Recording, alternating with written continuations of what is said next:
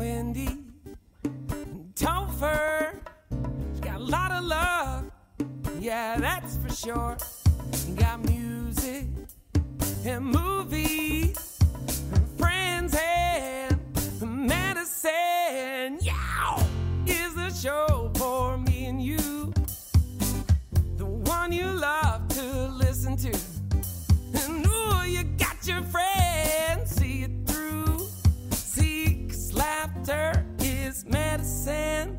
too.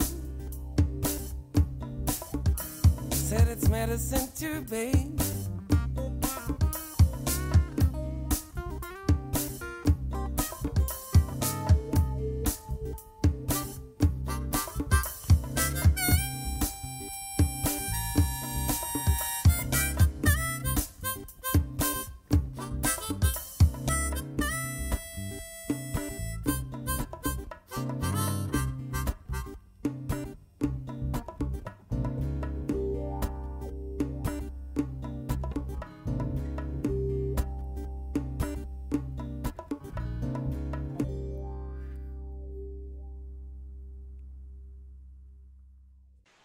Tuned in to the Wendy Love Edge Show with Topher Kogen, where we don't dispense medical advice and all of your health choices are your own. This is season four, episode one, and here's Topher. Hello. Oh my gosh. Season four. I know. Who knew it would come so fast? It really seems so fast. I was thinking about it. We're in season four, and, and I wondered in the beginning, you know, how long we were going to go, and here we are, still growing. It's Yeah. fantastic. And then to to finish and start well, to go through more than half of a season and now start another one still in quarantine, still Right. dealing with the virus. mm-hmm. Yeah, I think I've been home now, I don't know, four and a half months, maybe more. I don't even know anymore. Yeah, no, Yeah. it yeah, everything's weird. Everything and even, you know. And there are some people that have never stopped. I know there are. I mean, Stop. everyone is not in the same position, and we have to remember that, you know. So, Yeah. uh, but here we are. We, we're going to keep going. We've got some new segments this season. You have your own Mhm. segment. Oh yeah, yeah. We have a little um, a little chit chatty segment uh with Chit-chatty. me. I like it. Simple conversations with Topher. I love it. Yes. Um, so that'll be interesting talking to all different people um, Mhm. about their perspectives on various things. And then um, Sunshine is is uh, continuing this season with her own segment, um, Sunshine in the Community, and uh, that should be amazing too. So we're uh, we're really packing the hour now, aren't we? I mean, really, gosh, just ooh, cause yeah, cause um, editing down uh my new segment, yeah, it was. I had to like, you know, go through with like a fine tooth comb and just like pull out some really good moments, but you know, Yeah, stuff that wouldn't fit, cause you know, gotta Yeah. cram it into that hour. yeah. So I uh, I think we can do it though. I, I believe in us, Topher. Yeah it. no yeah no i'm i'm really happy with um with how that segment but just how the whole show in general is going and shaping up and really you know finding another uh tone and voice so. Absolutely, me too. So, have you watched any new movies or uh, TV shows? yes. Um yes. I watched uh this movie called palm springs uh with andy samberg and I forget her name, but I really like the um the actress. Um, That's unusual for you. Usually, you Yeah. impress me with your with remembering who the actors were, who the producers are. It's impressive. Yeah. Yeah. Um, she is uh, for people that watched um, How I Met Your Mother. Um, she's Oh, the she's the mother. She's the one that uh, Ted uh, ends up with. Um, so yeah, so it's her. Um, but it was, but it's, but it's a, uh, it's a Groundhog Day movie. Yeah, I Oh. saw it advertised and thought about watching it, uh, but I haven't yet. So, so Yeah. what would you rate it on a on a scale of one to ten? Uh, I would give it like an, mm, I'd give it like a seven and an eight. Like, like I tell people, oh yeah, like go watch it because it's a really, really cute rom com. Um, but it doesn't feel like a rom com. It just like for most of it, it feels like a buddy movie. Oh, So I think that's why I liked it. hmm Um, so watch rewatchability because I know that gives more points with you. So would you say it's Yeah. something you could rewatch? or- No, uh, Yeah, yeah. right now, no. But that's kind of like all movies because I just don't. I don't know. I just can't muster up the energy to watch a lot of movies. Well, another new thing with the show this season is we have a house band. Yes, we have finally ascended, Wendy, into Yes. the late night and the talk show realm of officiality. We have, we have. Even though we're from home, we figured out how to make it happen. And the band is called the the Buds, which they're all our buds. We guys, I love it. I Yeah. love just the, all the connotations of it, you know. And uh, so, so we're going to add to the conversation Derek Wyan. He um, he's been working on the show for quite a while. He was doing sound when we were in the studio, and uh, he's a musician. So, um, so let's add him to the conversation and talk about the buds. Well, welcome back to the show, Derek. We should say It's good Nice- to hear from y'all. nice to see you. Um, so we were just talking about how we've added um, a house band to the show, the Buds, which we love the name that you folks chose. So it's pretty exciting. How, how's it going over there with the uh, Uh, with the music? Honestly, it was a breeze. We thought it was going to be a little bit harder. Uh, you know, probably a long process, and uh, we got together an afternoon, and uh, you know, we kind of expected to be there until like midnight, maybe. You know, Yeah. and we knocked it out in about two hours, and Wow. so like the creative process was you know very smooth everyone we just jumped into it and knocked it out and it was i think it's going to be i think it's going to turn out really great Awesome. And we, we love it. So Sarah Lothan is one of the members of the Buds. And uh, of course, she's been on the show with Making Loaf. And uh, and I think uh, also with PSS Trio, I feel like she's been on a few different times. Um, and uh, and then we have Mike Kinkle, who actually books for the show also. You, you folks are all really multi-talented. We love that. um, and then who did I forget? I forgot somebody. Tanner. Um, so what kind of music can we expect? Is it is there any sort of genre to it or uh, we we don't we didn't stick to a specific genre in fact we actually used different genres for each segment Ooh. Um, Ooh. should i spoil it or no, Well- I'd love to- Oh well, well, they're about to see it, so no. I- I would say no. Oh, all right. Well, we I know want to it's be diff- surprised. we know it's different genre for for each segment. So you want to be surprised, Topher? Yeah, on the genres, like I want to be like, ooh, what did what did they what did the buds interpret like as a health song, as a you know, what's a good song to introduce music? yeah These are questions. These are questions we have. Which genre? Well, it might be fun to have some kind of a contest to see if people can kind of guess the genre, because sometimes it's hard. People that aren't sure, right? Mhm. Yeah. That might be kind of fun.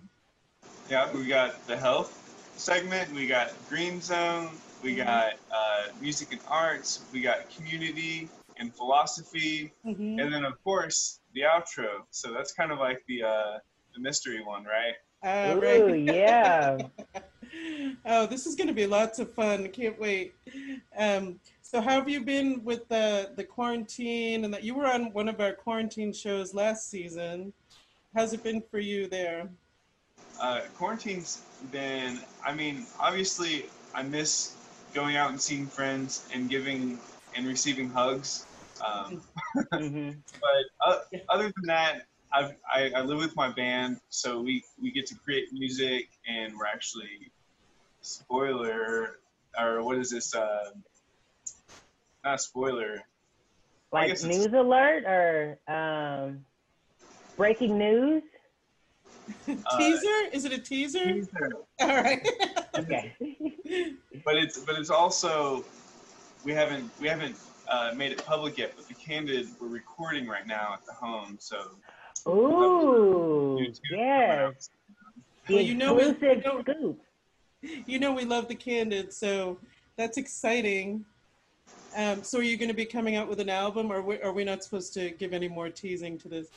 Um, we're starting with the single, but uh, the goal is for an album. Um, Oh, absolutely. Well, it's been so great to see you and talk with you. We're really excited about the buds, um, and we'll see see where that goes. I think people are really going to love it. People have been fans of the show for quite a while, so and the new Mhm. people, everyone's going to love it. it was All great right. seeing y'all or talking. yeah. Yeah, good seeing you too, Derek. Oh, miss you so much. yeah, I can't wait to get back in the studio. I know. It. Fe- I wonder when that's going to be. I'm a little. I'm a little. Uh, I thought it would be by now, but maybe that was optimistic. Um, but when the time is right, we'll all be together again. Until then, we'll be together virtually. In today's episode, sponsored by Buffalo Co., 131 Inclusion Gallery, and Caris Healthcare, our guests are Dr. Brian Nichol, Tonya Sanders, Joelle Storey, Hannah Withers, and the Traveling Squirrels. All right, let's get to it.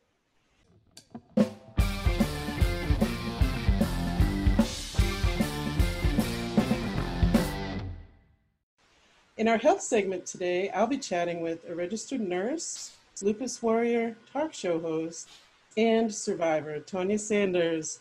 Welcome to the show, Tonya. Hey, thanks for having me today, Wendy. I really appreciate it. Oh, absolutely. I'm so delighted that you're here.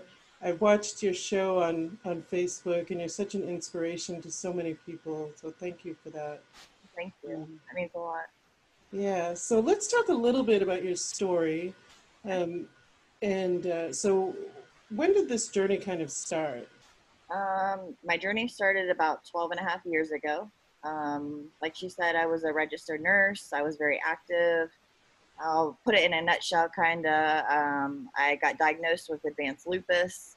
Um, I woke up one morning with jaw pain, uh, did the doctor route, um, did everything they said for eight and a half years, was polypharmacy to, um, to basically almost death um, until about three and a half years ago. Um, and they sent me home. They, at 35 years old, they said there was nothing else left, and they were going to send me to hospice. 35 years old, they're putting you in hospice. And how long ago was that? Um, about three and a half years ago. That was three and a half years ago. You said that. right. um, so, so three and a half years ago, the mainstream medical community said, "We've done all we can, and uh, you're going to die." Basically. Yep. So you're still here, and I'm really glad you're still here. Um, but let's talk a little bit about that process because I am really familiar with that, having gone through some sim- similar uh, experiences with the health system. And so, um, what's it like when they look you in the eye and say, "You're you're gonna you're you're gonna die, and we're gonna put you onto hospice"? I looked at them like they were crazier in hell. Mhm. And you know, me being a nurse, I looked at them and I and I said to them, "I've done everything that you guys have asked me to do. Mhm. I've never abused anything. I've never taken more than anything. I've done three different kinds of chemos. I've done this and that, and I've been in the, you know, uh, it was a total mess. right. You know, I, for eight and a half years, and then you guys are just going to give up on me and just ship me out the door with nothing. They didn't even give me the option of cannabis. I had never tried it before in my life. You know, um, Right. I, I had been researching it for two years prior to, but I was so scared. I'm from Ohio. The Mhm. stigma in Ohio is horrible. Um, you know, I was scared that the cops were going to come. They were going to take my kids. You know, I couldn't even talk about it. I couldn't do anything about it. So I just researched it really, really heavy and in the closet about it. Mhm. I never tried it until they sent me home to, and um, I started the weaning off process. So it, it's not a first line option even now. That was three and a half years ago. Um, and it wasn't presented as an option at that time. Um, and so unfortunately, it ends up being sort of a last resort after Yep, last choice. they've tried everything else. And really, pretty much what they have is pills, tests, and surgery. Yep. Right. So you ended up in this polypharmacy state, and then uh, in reading what happened with you, it looks to me like then other illnesses came out of that. Yep. I would take pills for this, and then other symptoms would appear from or side effects from the medication I was taking. You know, and then it was just a huge cycle of things. You know, um, I was taking steroids, and then my immune system would be crappy, and then I would get an infection, and then I would be in the hospital, and then I would be septic, and then I would. It was just a huge cycle kept going around and around. The more pills they gave me, the sicker I got. The sicker I got. The sicker I got. Yes, it's a it's a vicious cycle. Unfortunately, there's so many side effects and interactions, and they don't even know after two pills what the interactions are. So, as a registered nurse, did you see polypharmacy in your practice? Did you see patients who ended up on several pills and? Uh, Yeah, but I didn't really understand what they were going through until I had to go through it myself. So mhm. now that I went through it myself, I want to tell others, you know, maybe they're being polypharmacy. Maybe they mm-hmm. don't even know what that means, you know, Right. taking multiple medications for multiple different things, right. you know, and they don't and they don't have to. And I, we talk about that a lot on my channel, you know, talking to your doctor, being your own healthcare advocate, taking all your medicines, dumping them on the table, saying, why, why am I taking these? Why have I been on them for 10 mm-hmm. years? When am I going to be able to get off of them? You know, we do Yeah. a lot of that, you know, try to educate on my, on my channel a lot. Right. That's that's excellent. People definitely need to see an alternative point of view because when they're only presented with those options, pills, tests, or surgery, they think that's all there is. So you're really doing quite a service. and there's other kinds of doctors out there and we talked we talked about that too you know there's not just regular mds there's um, naturopathic doctors Mhm. you know a lot of people don't know the difference between a do and an md hmm and the schooling that they have to go through and the, the you know Yeah. Yeah. So it's definitely really important to get that information out there. And I know that you're doing that every week, talking with different Right. people and putting that out there. And so I want to ask you about the tube that you have. You have an NG tube in. Yep. And what is that for? Why are you having that now? Okay so in january i ended up having endocarditis and i ended up having to have open heart surgery Um, I had to have um, my aorta replaced, my aortic root, root replaced, uh, my mitral valve repaired, and then so now I also went into heart failure. And then um, since my surgery, my heart was under so much stress and stuff. I have another valve that needs replaced, so I'm getting I'm getting prepped. I'm getting ready to go in for my second open heart in 6 Mhm. months. So this is a feeding tube to get my nutrition up because they're afraid that um, with my nutrition, because my stomach shut, shut down for all last year. I didn't eat anything all last year, and then that's what caused the endocarditis was from the TPN that I was getting through my port. So you still you still have lupus. You still have these issues that come up. So let's talk. Uh, let's switch gears a little bit and talk a little more about cannabis because you are still using the mainstream health system, the parts that you need. Yep. But you've found some other ways to work with your health and the symptoms that you have, and cannabis is one of them, isn't it? Absolutely. Yeah. Cannabis, I always say, is the glue that is holding me together. If it wasn't for cannabis, I would be I would have been felt falling apart years ago. I wouldn't be here. Mhm. I would not be here still. You know, it's it's the best medicine that I've ever taken in my entire life, and I can say that because I've taken about everything under the sun. right, right, right. Unfortunately, you have lots of experience with pharmaceuticals, and you know the difference is with pharmaceuticals, it's treating symptoms, right? It's very symptom driven. Which, in when you went to school as a nurse, was that kind of the path that you were taught? Yep, that was exactly what I was taught. You know, we didn't learn anything about the endocannabinoid system. We learned nothing about that. I had no idea about it. Isn't it amazing? I know Dr. Uma, who I know you also know, she'll always say, How can they leave out a whole system out of your education? you know, it makes no sense, really. Um, because cannabis is what creates homeostasis. Yes, absolutely. You know, so if you don't have that, then then what? You know, No, how has cannabis helped your your illness and um, and everything that you're going through? How has it helped you?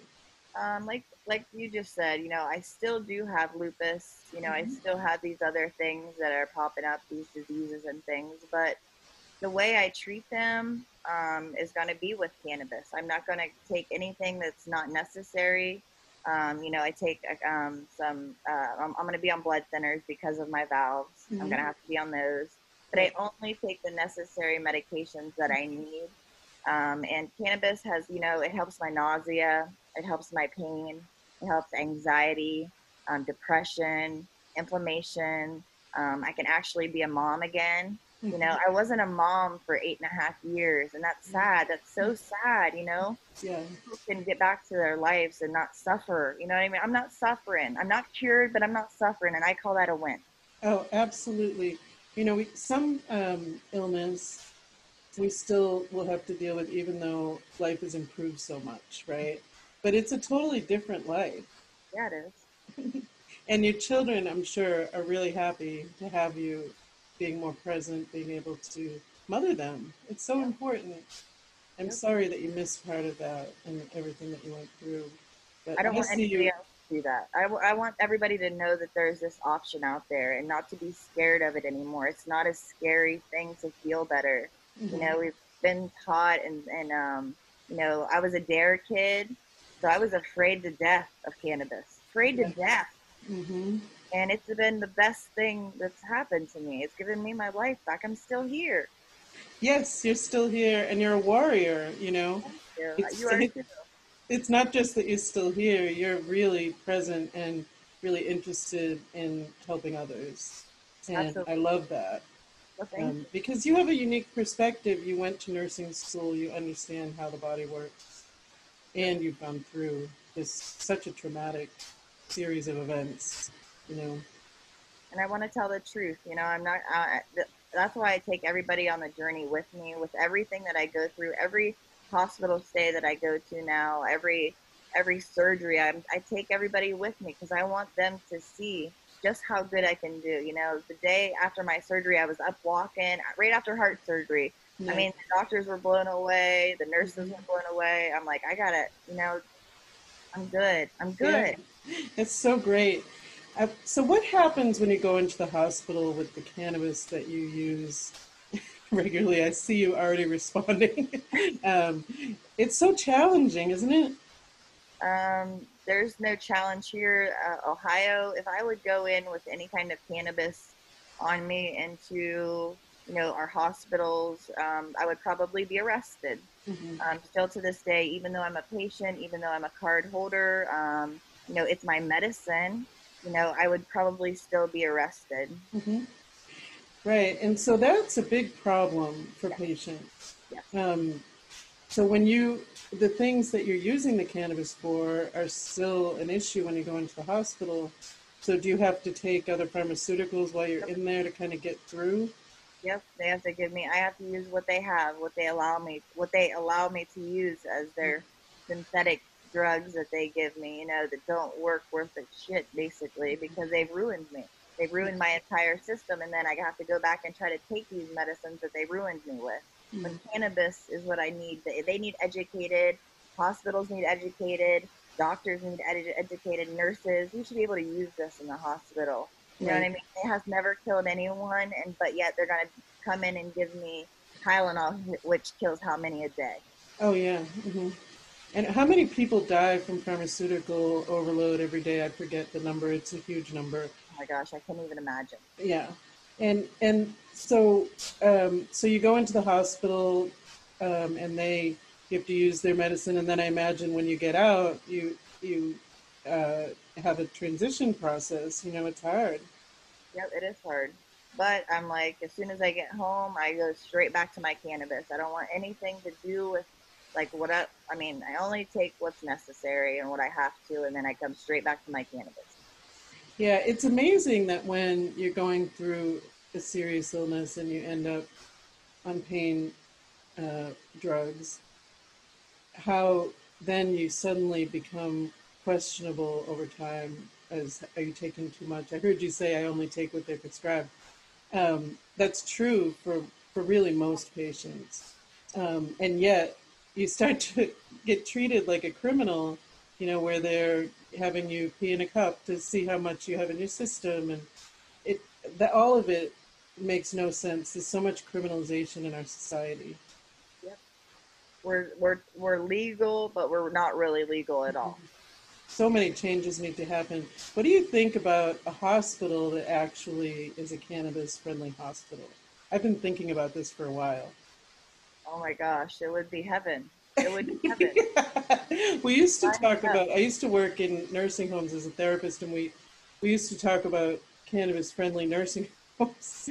Um, later, after I started using cannabis, you know why why are elderly patients excluded from the cannabis program when it can help so many things instead of all the pills that they're on? And I think I think actually isn't it like seniors is the rising I mean their numbers are rising in seniors using cannabis. hmm So that's I think it's the largest group that's that's increasing. Actually, is people over sixty-five, um, and that that's been going on for a while. I believe. I don't have any statistics to quote, but, give them their but life back, you know, for a little bit. Let them enjoy their life again. right stimulates appetite for people who have trouble with that. Um, it can help with Alzheimer's. There's so many things that it's good for, and it's not for every person. But I think that it it, it should be a first line choice. You know, like we were saying earlier, um, if it could be on the list in, in the first place, then maybe people wouldn't have to go through the things that like what you went through. So definitely offer it up front. Yes, offer it up front. But it would be very cool if we could have facilities that were cannabis medicine friendly. That's Um, my dream. That would be a dream. You know what I mean? Yeah, let's see if we can get Dr. Uma on board. yes. Let's do this. I know, right? Um, so you're scheduled for an, another surgery, and I'm sure you'll go through it with the same kind of um, passion and grace you've gone through all these things with. Um, what are your hopes for the future? My hopes for the future. medically how do you how do you how do you do you do you think about the future or are you someone who stays in the moment um, each day Um, no, I think about the future a lot. You know, I would just want them to go in and fix me. You know, I don't know what tomorrow's going to bring. None of us do. hmm And I'm one of those people that, you know, live hard and love hard each day because I have been so crappy in the past before and it changes in a second. You know what I mean? I can go from great to almost on death's door in a second. You know what I mean? So I do love hard and live hard. I want to see my girls graduate and get married and you know I mean? I want to just feel better you know? Right now I'm su- I'm suffering. And I looked at my doctor last week my cardiologist my surgeon and I said you know this is really suffering. And he's like Tonya I know. And Yeah. he's like I know. He's like just let me get you prepared a little bit more because it's Mm-hmm. only been six months you know? He said I'm sorry that you have to do this but you know I just want to feel better. I just want to be able to live okay. Right. Absolutely i think i think it's hard um, to plan when you're not sure what could happen with your body but what i see of you when i see you each week um, on facebook with your show you know it seems like maybe that's sort of an anchor that kind of keeps you going you know? Oh yeah definitely. The more you connect with others and talk with others and help them i find the same the same thing. It, it helps me if i have a period of illness knowing that some people really need that inspiration and want to see it I, i'll push myself i don't know do you feel that way too Yeah, me too, definitely. I always push myself, always, because I know there's maybe someone out there listening that maybe I can maybe impact their life a little bit. You know what I mean? Maybe there's that one person that's just going to hear me and I'm going to make that difference for them. Mhm. absolutely well this has been a great interview how can people get in touch with you Um, anybody can reach me on Facebook um, on under Tonya San, or um, I have another Facebook page that I do my Zoom rooms three times a week. Um, it's my pain, my battle, my story, and then like I said, I do Zoom rooms um, Tuesdays, Fridays, and Sundays is Ladies' Night. Um, um, we're with the Walk for Change, you know. So if anybody wants to join us on Zoom, we would love for you to join us on Zoom, Wendy, whenever you have a chance oh come in- yeah. I come in love to do ladies and and chat bullshit with us and have a great time. We have fun. We do games and and talk about suppositories. I mean we talk about everything. Nothing's off limits so That's It's good. good- It's good to have to let people speak freely about the things they're concerned about, their bodies, their emotions, whatever it happens to be. So thank you so much for providing that for people, and um, and thanks for being here. Thank you for having me. It's been such a pleasure. Thank you so much.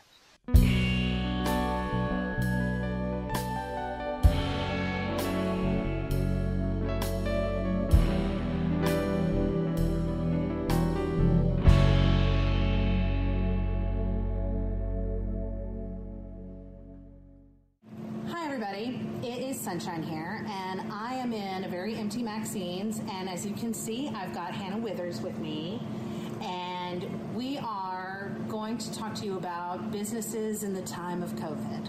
So, first of all, I'd like to introduce Hannah Withers. She is the owner of Leverett Lounge. She's the caretaker of Maxine's Tap Room, and she also is a part of a bunch of things that are going on that are handling all of the problems that we're dealing with currently, uh, trying to deal with small business in this particular time that we're in.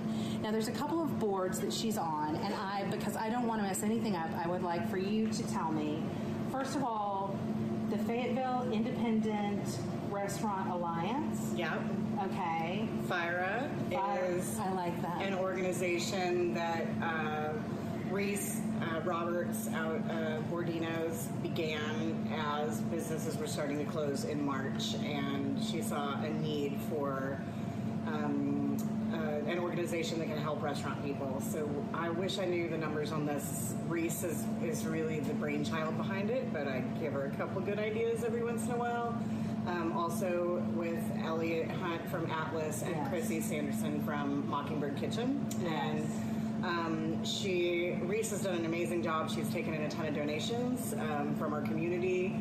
Uh, also applied for some grants, some national and some state grants. Um, we have, I think we've uh, been able to at least put out a thirty thousand dollars back into restaurant employees who are either behind on rent, uh, need help with health insurance. We've helped people with grocery bills and um, gas bills, utilities. Um, it's a really simple grant process, and we've been able to help a lot of people from a lot of different kinds of restaurants in Fayetteville.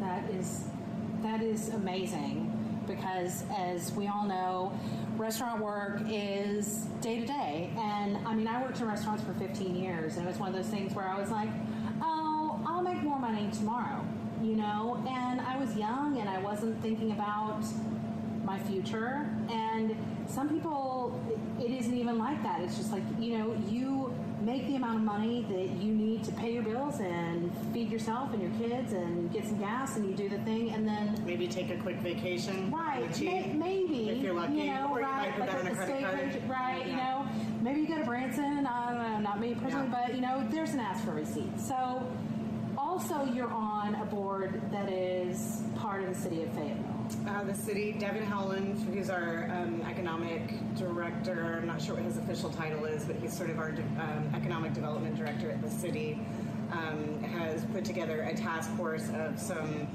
brilliant attorneys and um, startup junkie folks and people from the chamber and a couple of small business owners also to talk about what's happening. We've been meeting once a week since the middle of March, and um, This is a COVID task force, this right? is the COVID task force. This is um, this is looking at um, there are grant programs in Seattle that, that in- in April that were able to help with some small businesses. Um, you know, there are cities all over the country that are doing things because they don't want to lose their small business culture, and Yeah. so it's sort of a um, dry erase board meeting of what the issues are. Um, you know, use, it's uh, easier for them, I think, to take, take the pulse of small business owners and understand what's happening with their landlords and their lease contracts, or you know what restaurants are really doing in sales compared to what they were five months ago. And I think um, Bo Counts from Pinpoint and I are sort of the token business owners that are on that board that are full of ideas and sometimes tears and all kinds of other things. I can only imagine. Now, I don't know if all of you aware of all of the stuff that Hannah does inside and outside of her businesses and also inside and outside of this pandemic. But she's also one of the things that her restaurant Leverett Lounge has been doing is something called Feed the Herd, which twice a week uh, she feeds, I, I don't know the numbers. I know that uh, it is something that has fed many people who have not been able to either get some of the grant money that you've you've been able to procure. Some people who've needed that and also can't afford to go and get food, can't afford to feed their families, and so Feed the Herd is something that she that I think that's part of.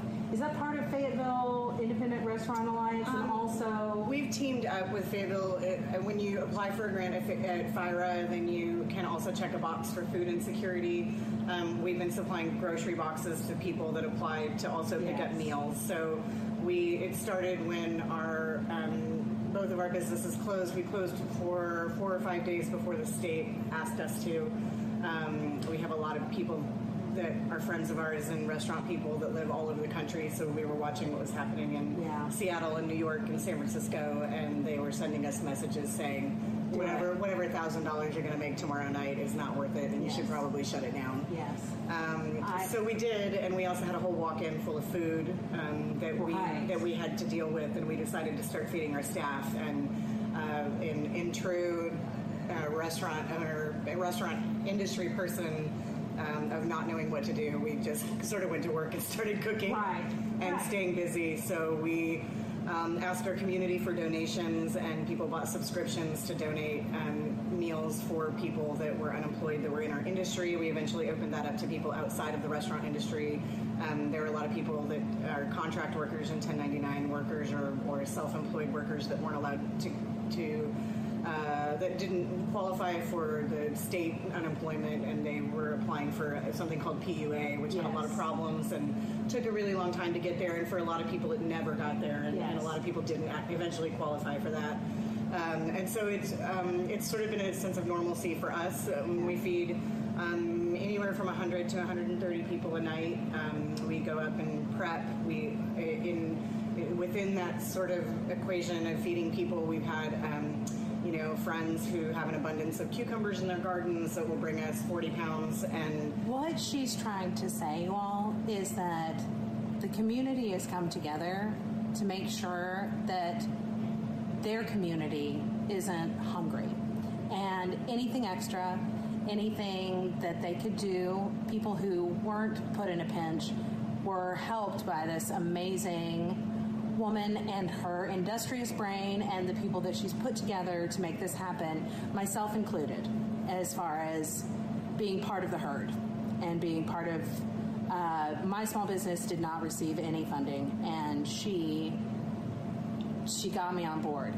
Now this is something um, as much as what i want to do is concentrate on how amazing you are because i mean i think that if because i could go on and on so if you could break it down to the basic math that i don't think everybody completely understands if you own a small restaurant and what's the math behind making a profit or at least breaking even? How do you how do you come up with that? It's different for every type of restaurant. It's going to vary depending on your product and what you pay your employees, which we try and do well. Um, it's a little bit different for everybody, but for a real simplistic breakdown, uh, you know, give or take for anybody, I'd say 25% is rent and utilities. Um, we have 25% for um, taxes, payroll taxes, uh, liability, uh, insurance, those Yeah. sorts of boring, not fun things. We've got 25% of uh, cost of goods sold, which is the cost of my spirit, the cost of my steak, whatever it is that I'm selling you, uh, cheeseburger, whatever you want it to be. Are you hungry? I'm very it, hungry. It can be whatever you want it to be. Um, the other 25%, we, um, you know, we usually use that sort of for an emergency fund. We can fix our broken air conditioning unit, which could be $10,000 if we need a new one. It could be, um, you know, we need a new roof or we have to recover booths or sort of maintenance sort of stuff. And if there's anything left out of that 25%, that is, that is typically Then how you I get to, paid. Then you get to go to Colorado. Oh, maybe. Right. Or pay my mortgage. Right. Yeah. What- Or give out bonuses if our employees Right. earn them or whatever that extra is, and it might not always be us. But Yes. What I think is interesting and what I don't think people really understood is when someone is asked to run a business like that at 33% capacity, that math that you just told me is at full capacity. So it's not virtually impossible, it's actually impossible Our rent to would have to come- pay for just the roof over your head our 33%. rent would have to come down considerably. Yeah. My electric bill at Maxine's while we're closed is $600 a month. $600 a month for us to sit here while it's closed, as you guys can see. Yeah. This is the one thing that I want to hammer home, everyone. And the one thing that Hannah said I don't know, four months ago when this first started, someone brought up on Facebook, like, what do you think about opening your restaurant at 33%? And she said, if I could run a business at 33%, I would have never, I would have, that's how I would have started it. She wouldn't, why make more work for yourself if you don't have to? But you have to work a certain amount to be able to pay for what it is that you do. Hannah, thank you so much for your time. My pleasure. I hope to have you back on here sometime this uh, during this season. We can kind of check in and see what's going on with Facebook and COVID and everything in when the you world. When you have a good solid seven hours, we can sit Right. down and talk about this We'll really get I've got lots of thoughts. I know, I know. I love her so much. I hope everyone is taking good care of yourselves, and now we all get to wear a mask wherever we go. Uh, make sure that you uh, are following um, on Instagram and Facebook, Maxine's Tap Room and Leverett Lounge, and uh, I'll make sure that everybody knows all the things and all the stuff about how amazing you are. Thank you so much, Hannah Withers. We love you and appreciate you. Thank you. Cheers.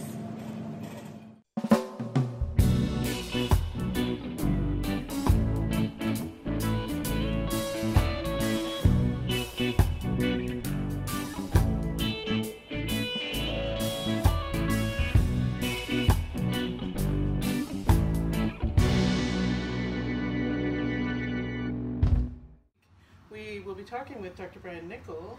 Yes, out of North Little Rock. Yes, and he sent us some medicine, some CBG Yes. and some CBD, and um, he kind of he titrated in these the dosage in these syringes, yeah. and then uh, asked us to take it 45 minutes before we interview him. Yeah, to see what goes on with us, to see how we feel. Yes. Uh, if any of our symptoms prior uh, dissipate, Yes. or you know. So I have some pretty significant back pain right now, especially on the left side, and um, a little bit of neck pain, some anxiety.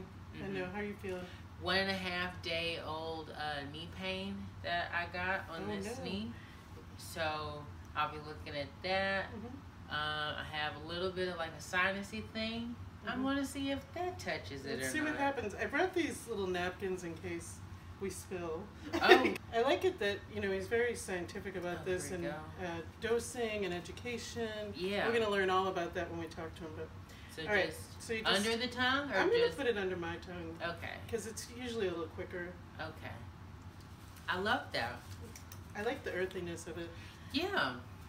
Um, and so now I'm gonna take the CBD also. Um, and we're gonna talk about these cannabinoids when we interview him too. Yes. So- Got to get your cannabinoid knowledge up. You do, you do. So, so we will see you in about 45 minutes, Yes. and we'll see how we're doing. Yes. And we are in the green zone. Today, our guest is Dr. Brian Nichol.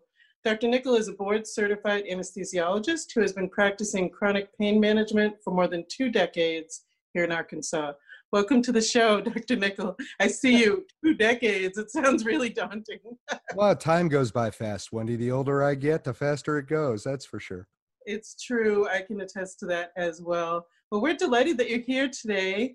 And uh, so you were a practicing anesthesiologist. And how did you get into cannabis medicine? Well, I tell you, uh, Wendy, uh, when I was in the operating rooms and labor delivery and intensive care units, uh, pain management was a little bit of a sideline. I found I had a knack for it and did enjoy it, so I started doing pain management full time. Uh, we do prescribe a lot of opiates towards uh, our chronic pain patients. It's a mainstay of the profession. I came under regulations where I had to do drug screens on my patients. Now, I uh, started noticing quite a bit of THC popping up on certain patients, and I knew that it really wasn't going to hurt them. I, I spoke to them a little bit about it. They mentioned how it helped them uh, maybe just relax so they didn't notice their pain as much. So, for a number of years, Wendy, I just kind of looked the other way on it. I didn't penalize them for it, I allowed them to use it.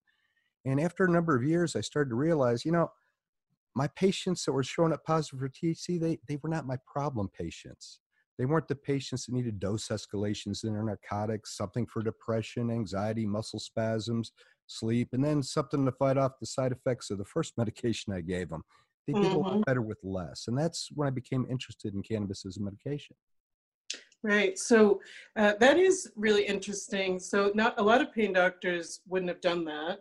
And so I appreciate that you kind of gave it a chance um, and that you started to scientifically kind of look at it. You know, you're kind of seeing how is this working for these patients and how is it different than the ones that aren't using it. So thank you for that. um, and uh, and so it's interesting. The medicine really helps so many different ailments, doesn't it? It does, and you know that's that's something that I have patients occasionally ask me how how it how it can work for so many different things. But it's more of my my colleagues that are a bit dubious about cannabis as a medication, and, and that's most of them actually. Uh, when I was in school, uh, they taught us absolutely nothing about cannabis as a medication. Of course, then they didn't even know there was an endocannabinoid system. The curriculum hasn't changed since I went to school, unfortunately. Uh, my colleagues will ask me, you know, anxiety works for muscle spasms, for pain, for inflammation, for sleep. You know, that, that's crazy talk. One medication can't do it. Well, it is due to the endocannabinoid system, of course. Uh, for people who aren't familiar with it, your body makes its own cannabinoids called endocannabinoids. They're used as neurotransmitters. Excuse the hand puppets here, but one nerve will make the endocannabinoid goes across the small space between the nerve cells and it binds to a receptor on the other nerve cell membrane. Receptor is mm-hmm. a big chemical group. And when that endocannabinoid fits in there just right, it activates this receptor and causes this other nerve to do something different, changes its behavior, and that's how nerves communicate with each other. Now, these endocannabinoid receptor receptors are ubiquitous. They're throughout all of your body tissues. They vary in which ones are where and receptor density and so forth but they're present everywhere throughout the body with one exception, and that is the brainstem of your brain. I always like to tell my patients God was very kind to us. He left endocannabinoid receptors absent off the brainstem, and that's the reason you don't overdose and die from right. uh, cannabis. Everybody seems to know that. Um, with these endocannabinoid receptors all throughout the body, and the endocannabinoid system doing well, it doesn't do one thing, Wendy. It is a homeostatic mechanism. It mm. coordinates the activity of all the other systems in your body to keep you tuned up optimally for survival of the organism. You're just trying mm-hmm. to live mm-hmm. another minute or another day. All the different systems of the endocannabinoid system coordinates include thermoregulation, glucose metabolism, lipid metabolism, pain, inflammation, movement, mood, sleep, you name it, the endocannabinoid system. It's got a little tentacle in there somewhere modulating it. So you can it's see. amazing. And it more amazing to me is that they don't teach about it. they don't teach that. They don't teach health professionals about it doctors nurses therapists anyone. I mean i went to school to be an occupational therapist many years ago and worked for 25 years. I didn't know anything about it you know? And it, I, it, I, I don't anticipate a whole lot of that changing. I've had it all the education i've done i've had to do on my own. And as you know from reading the literature you have to sort through a lot of stuff to find out what's really going on with cannabis and a lot of doctors also aren't comfortable with making their their own um, perspective on how to use it because medical cannabis is very much the practice of medicine uh, yeah. more from my patients over the years than i can ever teach them yeah so um, so you sent topher and i some cbg and some cbd and i want to talk about that because we've talked about the system but now let's talk a little bit about cannabinoids and what those letters all mean and and why the CBG, I guess. Well, CBG, it's interesting. It's a it's a rare cannabinoid. Uh, most cannabis species produce almost none of it. When I used to see, I'd look at extended cannabinoid analysis on strains produced. I'd see 0.2% CBG show up, and I was very excited. That was a whole lot of CBG. Originally, when I was reading Dr. Russo's uh, uh, papers about CBG, he was talking about what a potent anti-inflammatory cannabinoid it was. And I've got patients with psoriatic arthritis, rheumatoid arthritis, Crohn's disease, multiple sclerosis, terrible inflammatory conditions. So I was very interested in seeing about obtaining some of this CBG. But you know, it's it's rare. It's not present in most strains. Well, in Dr. Russo's article, he happened to mention that there was this one strain that uh, is a genetic mutant. Blah blah blah blah blah. All it produces is CBG, and it produces it in copious amounts. I was oh, finally able, yeah, I was finally able to locate some, and I had 14.1% CBG available to me. Couldn't wait to start trying it out on patients. We were really excited to receive the medicine and give it a try and see. And I'm excited to hear how you guys did because this is my favorite part. It's like the reveal of a magician here. so great to have a doctor who really understands the medicine. It's hard to come by in many locations, especially when the programs are new. Um, so the fact that you took all this time to really educate yourself and help people understand the medicine better so that they can use it and make it work for them is amazing. So beforehand, I had by the end of the day, I have pretty significant SI joint pain, and it was about a six really. Um, mm-hmm. And so it's, that was about 45 minutes ago, maybe a little longer. And now I would say it's about a two, maybe even less. It's barely noticeable. Like I'm moving my hips. um, and then I was also pretty anxious. So I had decided uh, that I, I didn't want to take the, the full, you know, smoke a joint or, or use any other medicine. I want to see really how this worked. Um, and I, that's one thing that can be an issue for me is the anxiety. I have PTSD and anxiety. So, um, so it kind of like just kind of brought it down without the THC. you'll, you'll find the combination of CBG and CBD are particularly effective for anxiety, particularly the CBD component, because it works on the same two targets in the brain that typical pharmaceuticals we prescribe, the benzodiazepines like Xanax and Valium, and the SSRI antidepressants work on. Uh, so that's why you're seeing a big improvement in anxiety is because of the CBD component of that. I will say CBG isn't as well studied. I have seen reports about it relieving anxiety, but it wasn't until my patients started reporting back the exquisite results with it that I noticed it's very useful for anxiety also. And I incorporate CBG as well as CBD into my regimen for a lot of my PTSD patients. Uh, Topher, how did how did you do? Uh, oh yeah, um, say uh, my knee is doing a little better. So I can't remember if we talked about the pain we had before. So I had uh, a little bit of knee pain, and then I had some uh, muscle soreness um, I don't really know how like lactic acid works, so it may be from that. I don't really know fully what that means. So I would have to say, uh, even though it's a little like sore, you know, if you like twist to places where you would be able to tell if it's sore, uh, the like resting is like not even there, and even when I can tell it's there, it's just like a one. So yeah, I mean, oh, it seemed great. to yeah do really good. And you said you were feeling kind of anxious too, like all over the place. Did it even that oh, out? yeah. uh, yeah.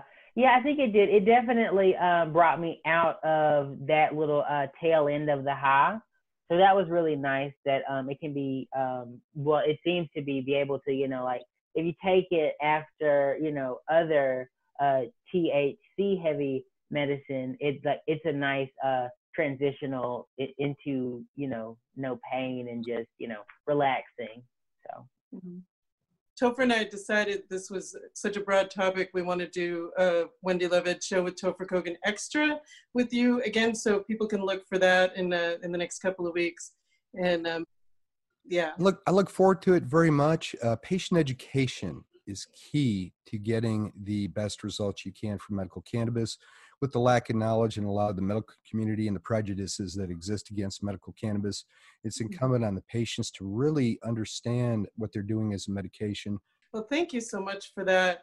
Um, and I hope that people will really start to understand how they can really make it work for them even better. Um, where can people get in touch with you? Uh, I do have a website available. It's at Cannabis Expert MD. That is all one word, cannabisexpertmd.com. Uh, my office website is ar cannabis doctor d o c t o r uh, dot com. My email address is arkansas cannabis doctor at gmail.com. Just start a little YouTube channel up. And uh, what else have I missed here, Sam? Oh, I got a Facebook page. What was I thinking? Of course, Cannabis Expert MD, all of one word on Facebook, uh, Instagram, and Twitter also. Uh, thanks so much for joining us, and we'll see you again soon. I look forward to it. Thank you so much for having me, Wendy.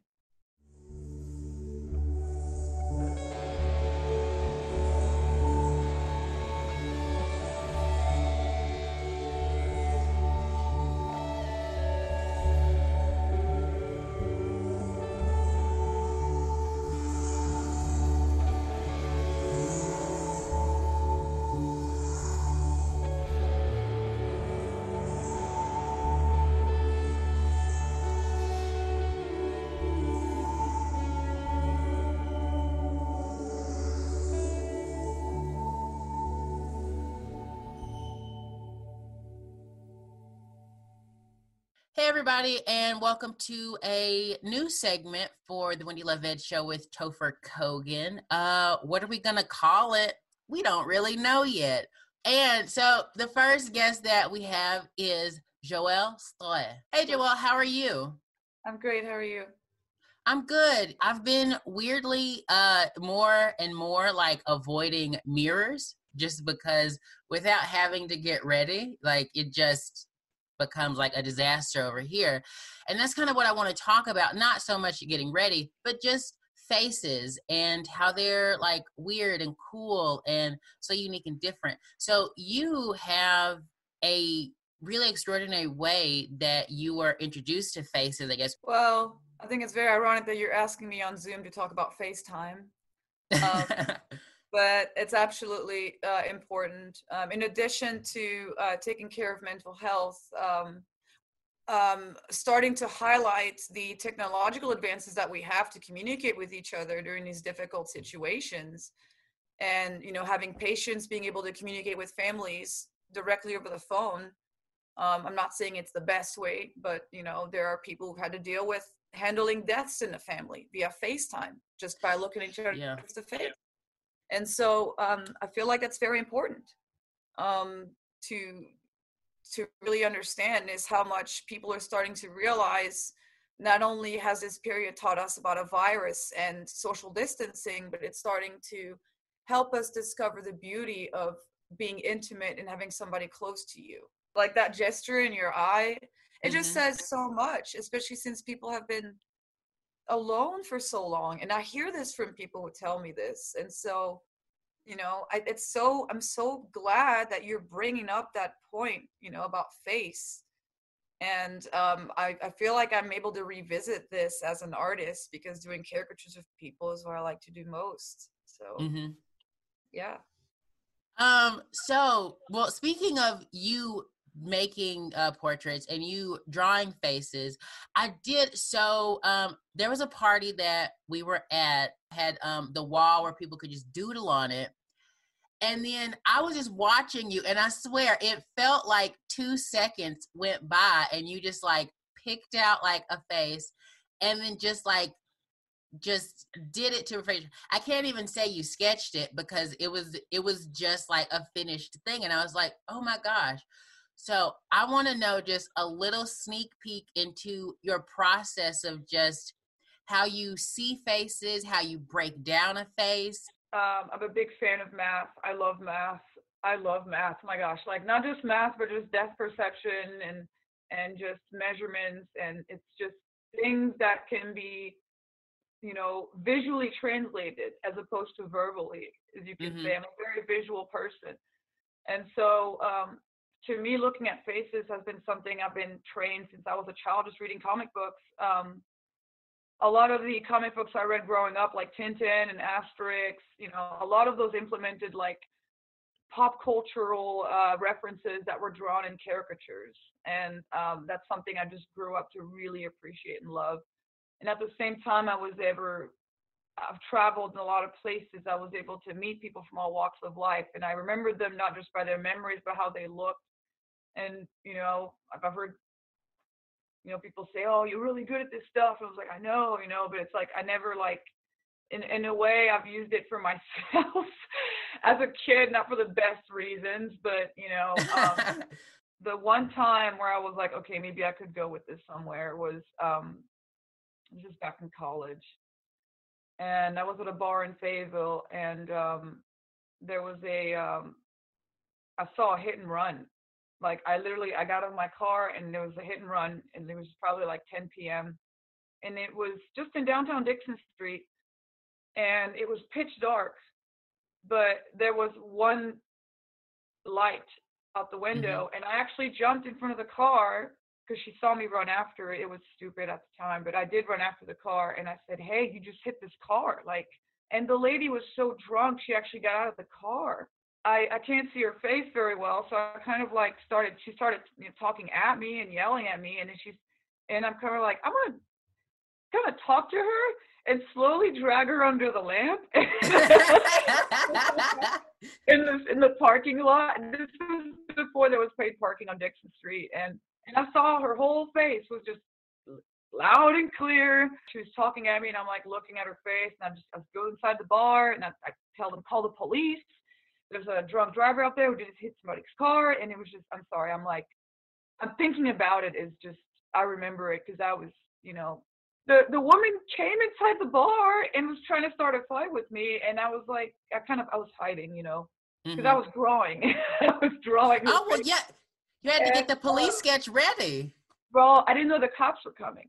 Yeah. So I just I was drawing her to hand it out to the bartenders, and I, I, drew her out and I gave it to the bartenders. Then the cops came and I was like, you know, hey, um, you know, we we want to know, hey, did you see this accident and everything? Is like, yes, I did.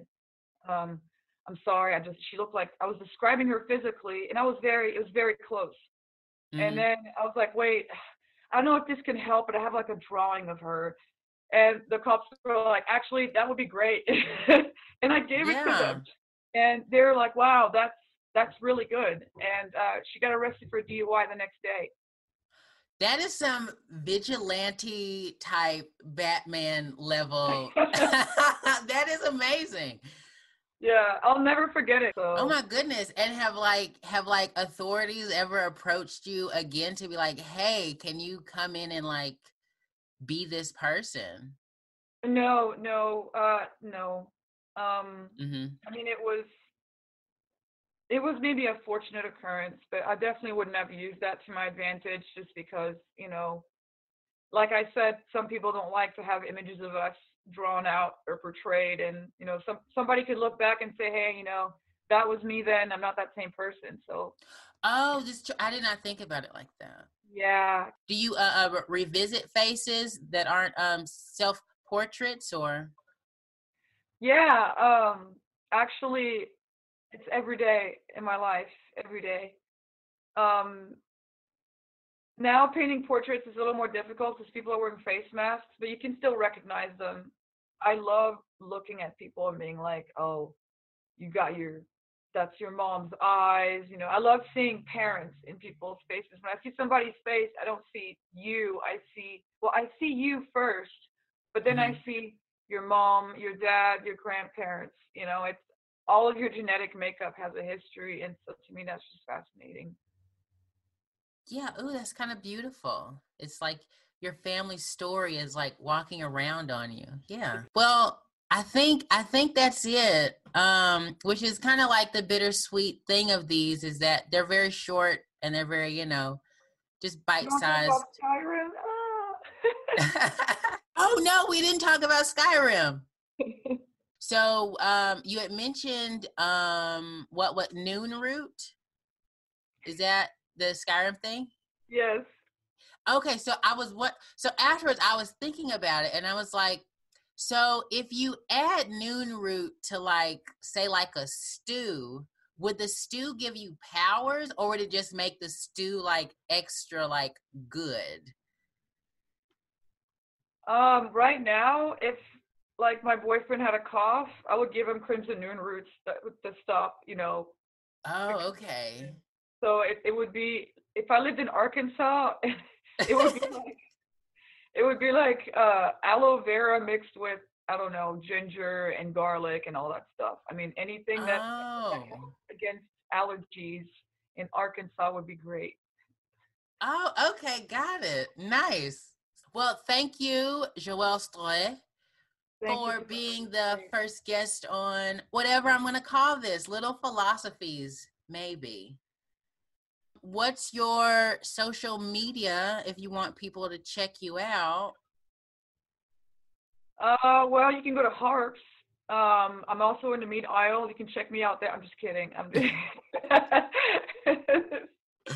Goodness. no, uh, yeah, I, I'm active on social media. Um, I, um, you know, we, you can find me on Instagram or Facebook. Um, I have a few websites you can find me on. I'm also a represented artist with Art Ventures NWA. I highly recommend checking them out if you want to find out more about my work and what I do. Um, aside from that, um, it's been a, really a pleasure to be on this show. Right on. I'll just say I look forward to many more conversations.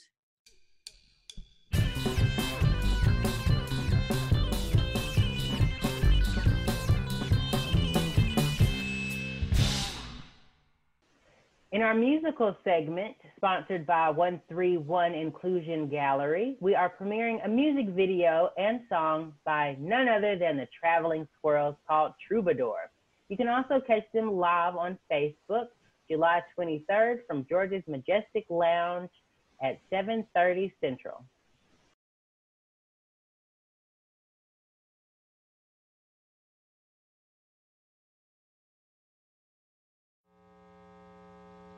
Oh, a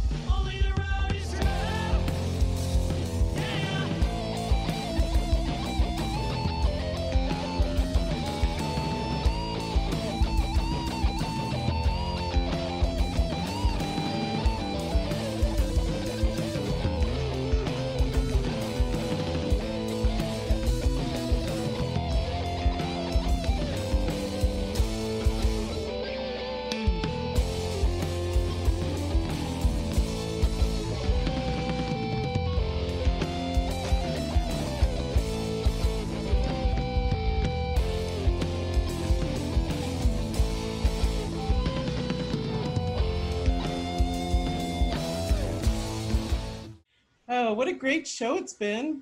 What an amazing show it's been. What a great start to season four. We're off and running. And Yeah. I loved doing the new opener with you, Topher. That was so much fun. And with everybody kind of sending their videos, we pulled it together. Oh, so much fun. Yes, thank you for teaching me how to tap dance. I yes. think I can go uh, tear up the stage. You're a great student. And what a fantastic song that Will Brand uh, did for season four. We love that too. It was so much fun filming the intro, you know, the dancing and, you know, the smoking. That was fun. I think everybody had fun. We love it. It just this community and creation of this show is is so wonderful, and it was great collecting the videos and fun to create. Yeah, and we wouldn't be able to do the show without our amazing sponsors. And one of those sponsors that I want people to remember is from Buffalo Co. Uh, we have an offer code still active for 20% off. Offer code LOVE, L O V E. And yeah, the website is getbuffaloco.com. Yeah, thanks for reminding everyone. Um, so let's let's t- list off our sponsors now. So uh, one of the new ones is Alice CBD, Mm-hmm. There's also Cares Healthcare. and as you mentioned, Buffalo Co. Mm-hmm. 131 Inclusion Gallery. That's another new one, and uh, they also sponsor the music segment. So uh, we love what they're doing. Uh, Purely Natural CBD, Highlands Residential Mortgage. Lit Smoking Supplies, NWA Natural Living. And Back to Balance Wellness and Massage. Well, he's been Topher. And she's been Wendy. Have a great week, everyone. Bye. Bye.